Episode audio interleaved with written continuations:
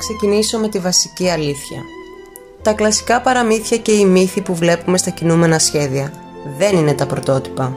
Και αν το πίστευες, ζήστε ένα ψέμα.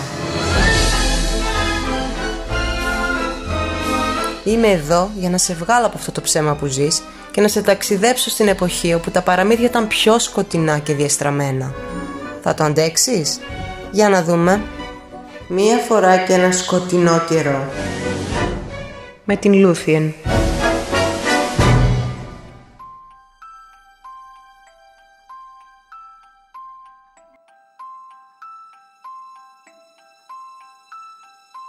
Γαλλία, 17ος αιώνας.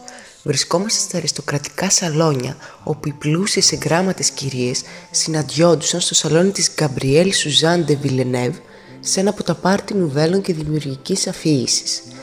Οι κυρίες εκείνη την εποχή διασκέδαζαν με το να σκαρφίζονται ιστορίες, να τις γράφουν και να τις διηγούνται μεταξύ τους. Οι ιστορίες μάλιστα είχαν και πονηρό περιεχόμενο για την τότε εποχή, που περιλάμβανε απαραίτητος το στοιχείο του έρωτα. Οι αγράμματοι πυρέτες και πυρέτριες κρυφά ακούγαν αυτές τις νουβέλες και διηγούνταν ό,τι θυμόντουσαν στο υπόλοιπο προσωπικό και τα παιδιά τους. Έτσι μεταδόθηκε και η ιστορία που θα σας πω τώρα.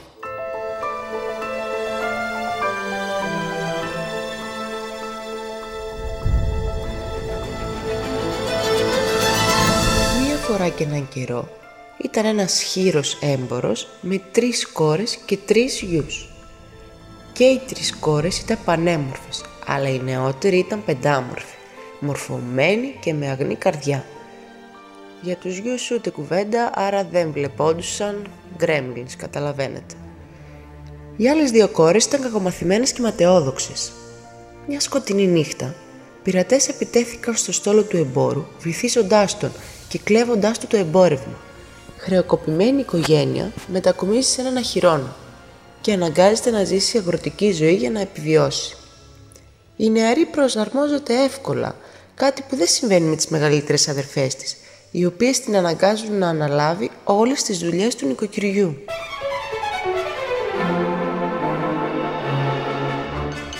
Ένα χρόνο μετά, ο πατέρας μαθαίνει ότι ένα από τα πλοία του επιβίωσε την καταστροφή και μπάρκαρε στο λιμάνι. Φεύγοντας για την πόλη, ζήτησε από τα παιδιά του να του παραγγείλουν από ένα δώρο, νομίζοντας ότι ο πλούτος το επέστρεψε.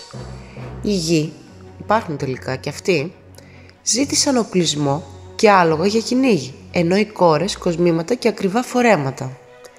Η πεντάμορφη δεν ζήτησε τίποτα και μετά από την πίεση του πατέρα της ζήτησε ένα τριαντάφυλλο. Προς κακή του τύχη, το φορτίο του πλοίου είχε κατασχεθεί για αποπληρωμή του χρέους του και έτσι ο έμπορος έμεινε απένταρος.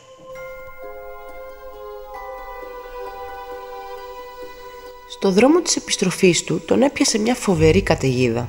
Ψάχνοντας καταφύγιο κατέληξε σε ένα μυστηριώδες παλάτι. Στην τραπεζαρία του ήταν στρωμένο τραπέζι από τον αόρατο ιδιοκτήτη του. Ο έμπορος έφαγε, απόλαυσε τις ανέσεις του, κοιμήθηκε και το επόμενο πρωί αποφάσισε να φύγει. Στον κήπο είδε ένα παρτέρι με τριανταφυλιές και θυμήθηκε την κόρη του. Διάλεξε το πιο όμορφο ρόδο και το έκοψε. Ευθύς αμέσως ήρθε αντιμέτωπος με ένα τρομακτικό τέρας, έξαλλο που του κλέβει την ιδιοκτησία και ότι πρέπει να τιμωρηθεί με θάνατο. Ο πατέρας ζητώντας έλεος αποκαλύπτει την παραγγελιά της μικρής του κόρης. Το τέρας δέχεται να αποπληρωθεί η παραγγελία της πεντάμορφης μόνο αν η μικρή δεχθεί να έρθει στο κάστρο ως αραβωνιαστικιά του, αλλιώς τους περιμένει οικογενειακός τάφος.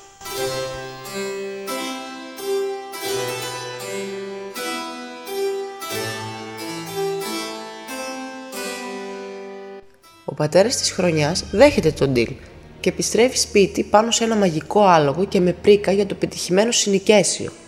Πλούτο, κοσμήματα και όπλα, δώρα για τα παιδιά. Και σαν να μην έφτανε αυτό, αποφάσισε να κρύψει όλη την ιστορία από τα παιδιά του, ώστε να μην μάθει τίποτα, ειδικά η πεντάμορφη.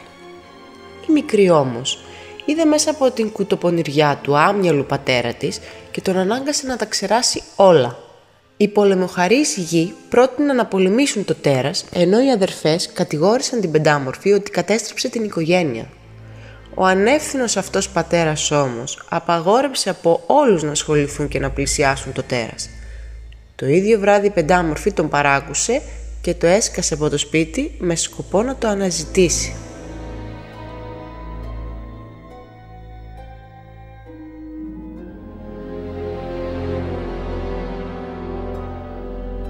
Το τέρας με το που την είδε την υποδέχτηκε περιχαρής με μια τελετή σε ρυθμούς καμπαρέ. Ε, παιδιά δεν κάνω πλάκα, έτσι το λέει η ιστορία. Την έλουσε με πλούτη και φαγητά και κάνει τεράστιες συζητήσεις βάσει των οποίων η πεντάμορφη κατέληξε ότι το τέρας βαδίζει πιο πολύ προς την ηλικιότητα παρά τη μοχθηρία. Κάθε βράδυ το τέρας τη ζητούσε να κοιμηθούν μαζί και κάθε βράδυ οι πεντάμορφοι αρνούνταν. Στο όνειρό της ωστόσο έβλεπε ότι χόρευε με έναν πρίγκιπα. Αφού έριξε πάρα πολλές χιλόπιτες, εμφανίστηκε μπροστά της μια νεράιδα να τη ζητήσει το λόγο. Η απάντησή της ήταν ότι τον βλέπει σαν φίλο. Παρόλο που η νεράιδα προσπάθησε να την πείσει να μην εξαπατάται από την όψη των πραγμάτων, η πεντάμορφη δεν συνδέθηκε και άρχισε να ψάχνει έναν κρατούμενο πρίγκιπα μέσα στο κάστρο με παταγώδη αποτυχία.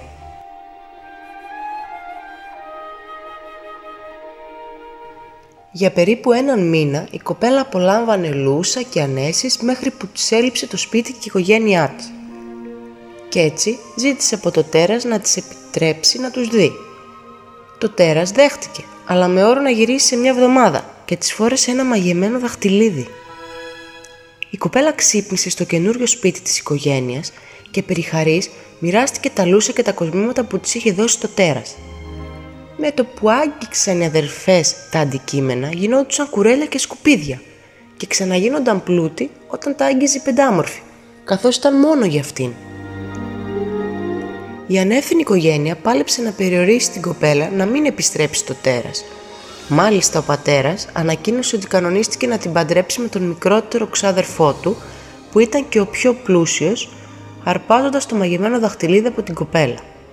Αυτή απρόθυμα δέχεται να απομακρυνθεί από το τέρας, ταραγμένη από την υπερπροστατευτικότητα της οικογένειάς της.